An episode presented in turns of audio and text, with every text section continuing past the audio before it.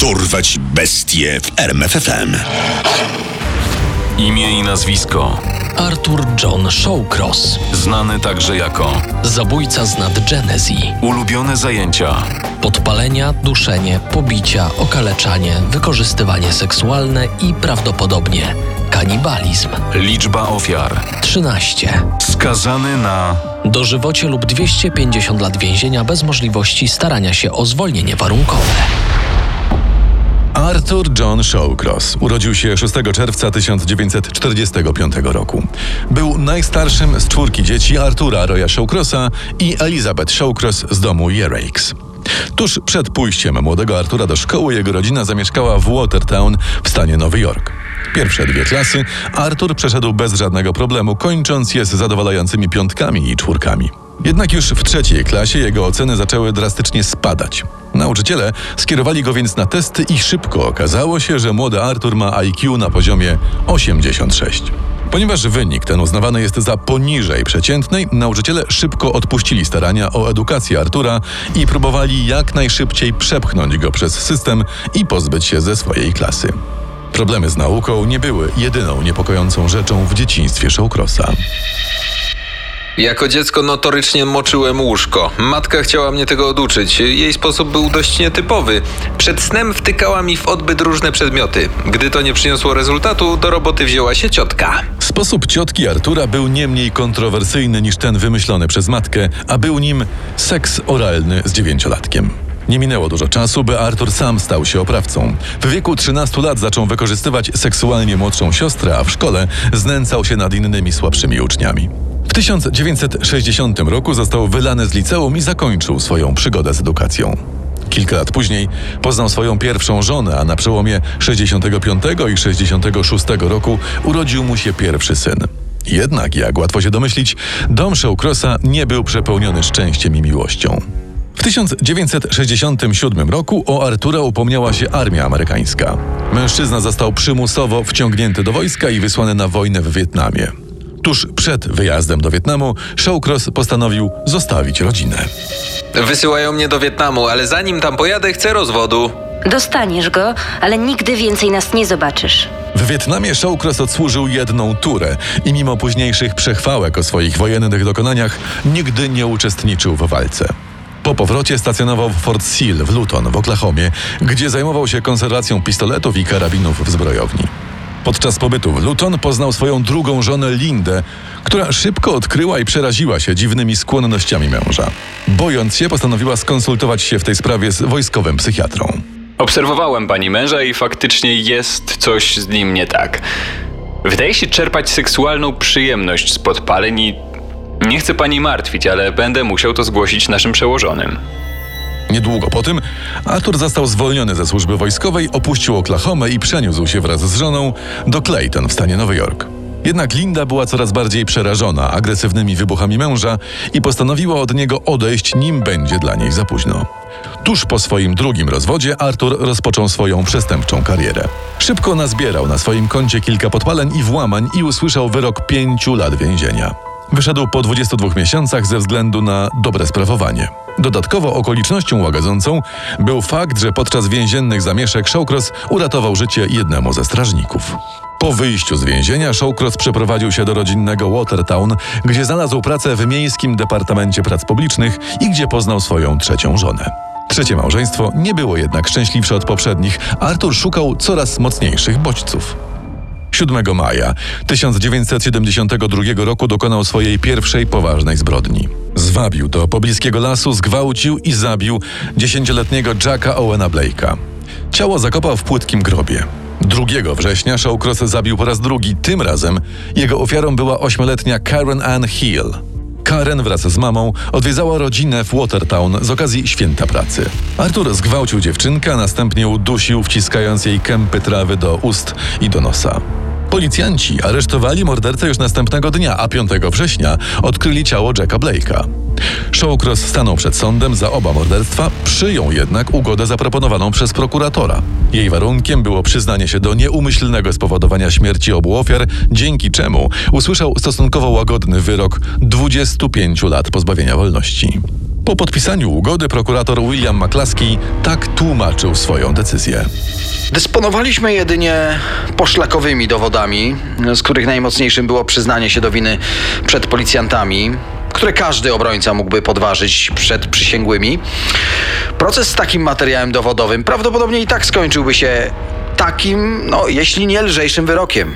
Cóż, gdyby system sprawiedliwości się sprawdził, to byłby koniec historii Shawcrossa i jego zbrodni.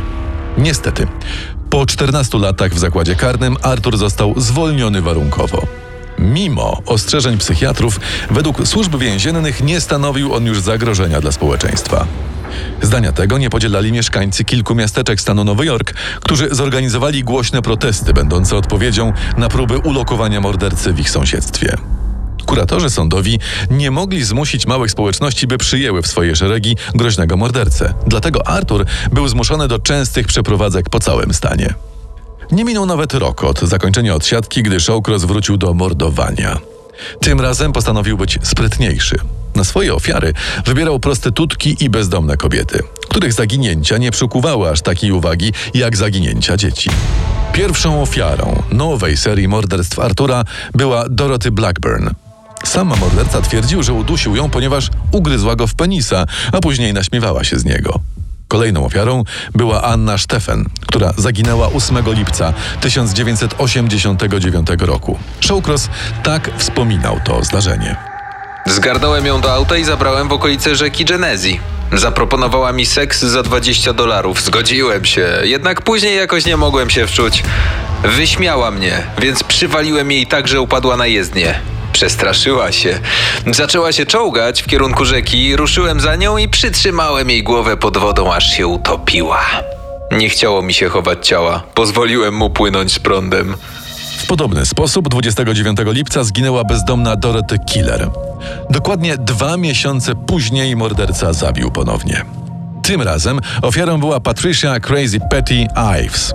Kobieta podobno zaoferowała Shawcrossowi seks za dwadzieścia pięć dolarów. Ten przyjął propozycję i razem udali się na pobliski plac budowy. Podczas seksu kobieta próbowała zwędzić portfel Artura, za co ten pobił ją, zgwałcił analnie, a następnie udusił. Kolejne morderstwo, na które zdecydował się Shawcross, było nieco ryzykowne. Tym razem ofiara nie była prostytutką czy bezdomną, a przyjaciółką jego i jego trzeciej żony. June Stotts, bo tak nazywała się kobieta, cierpiała na drobną niepełnosprawność umysłową i bywała częstym gościem w domu Shawcrossów. dwudziestego trzeciego października Arthur zobaczył ją siedzącą na brzegu rzeki. Hej June, nie chciałabyś się ze mną przejechać? Kobieta zgodziła się i pojechała z mężczyzną na pobliską plażę. Razem bawili się w piasku, karmili ptaki, a potem udali się w zaciszne miejsce, gdzie uprawiali seks. W trakcie igraszek Arthur rzekł: O, widzę, że nie jesteś dziewicą. Reakcja June zaskoczyła Shawcrossa. Kobieta zaczęła krzyczeć, ile sił w płucach. Arthur zakrył jej usta ręką, by przestała się drzeć, i udusił ją. Następnie wyciągnął nóż i rozpłatał ją, po czym przykrył kocem i gałęziami. Chciałem, żeby się szybciej rozłożyła. Poza tym stwierdziłem, że spróbuję czegoś nowego. Czymś nowym było wycięcie części organów płciowych June i zjedzenie ich. Po tej zbrodni morderstwa Arthura nabrały prawdziwego tempa. Z jego rąk w listopadzie zginęły Mary Welch, Frances Franny Brown, Kimberly Logan i Elizabeth Lee Gibson. Każda z kobiet straciła życie w nieco inny sposób, dlatego policja długo nie łączyła ofiar ze sobą i szukała wielu sprawców. W grudniu zginęły kolejne trzy kobiety: Darlene Trippi, John Cicero i Felicia Stevens. I to ostatnie morderstwo doprowadziło w końcu do jego aresztowania. Shawcross nie pamiętał zbyt wielu szczegółów na temat swojej ostatniej ofiary. Była czarnoskórą prostytutką. Jej ciało porzuciłem mniej więcej w tym samym miejscu, co ciała June Cicero i Dorothy Blackburn. Wiecie, przy rzece. Do zbrodni doszło najprawdopodobniej dwudziestego ósmego grudnia. W Sylwestra para turystów spacerująca szlakami przy rzece Genesee odkryła dżinsy, w których znaleźli dowód osobisty Felicia Stevens. Zgłosili to policji, która od tego czasu zaczęła lotnicze obserwacje tej okolicy. Podczas tych obserwacji kilkukrotnie zarejestrowano przyjazdy i odjazdy auta powiązanego z Shawcrossem. piątego stycznia tysiąc dziewięćset dziewięćdziesiątego roku policjanci zapukali do drzwi Artura i aresztowali go. Na proces trzeba było czekać jedenaście miesięcy. Na przedstawione zarzuty dziesięciu morderstw Shawcross odpowiedział. Jestem niewinny, Wysoki Sądzie. Jako strategię obrońcy Artura wybrali niepoczytalność, zrzucając winę na molestowanie we wczesnym dzieciństwie, na niską inteligencję i nieleczony syndrom stresu pourazowego spowodowany udziałem w wojnie w Wietnamie. Strategia ta nie odniosła jednak wielkiego sukcesu.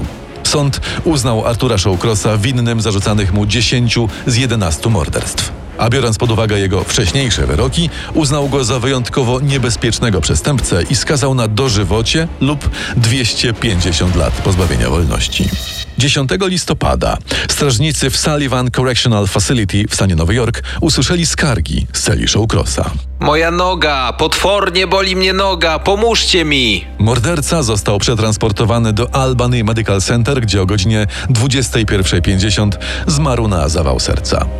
W napisanej już po śmierci Shawcrossa książce Anatomia Zła dr Michael H. Stone, profesor z Columbia University i ekspert do spraw brutalnych zbrodni, stwierdził: zwolnienie Shawcrossa z więzienia w tysiąc dziewięćset osiemdziesiątym szóstym roku, czternaście lat po tym, jak brutalnie zamordował dwójkę dzieci, jest skandalicznym przykładem tego, jak tragicznie może skończyć się nieuzasadnione zwolnienie warunkowe brutalnego przestępcy. Poznaj sekrety największych zbrodniarzy świata. Dorwać bestie w R M F F M.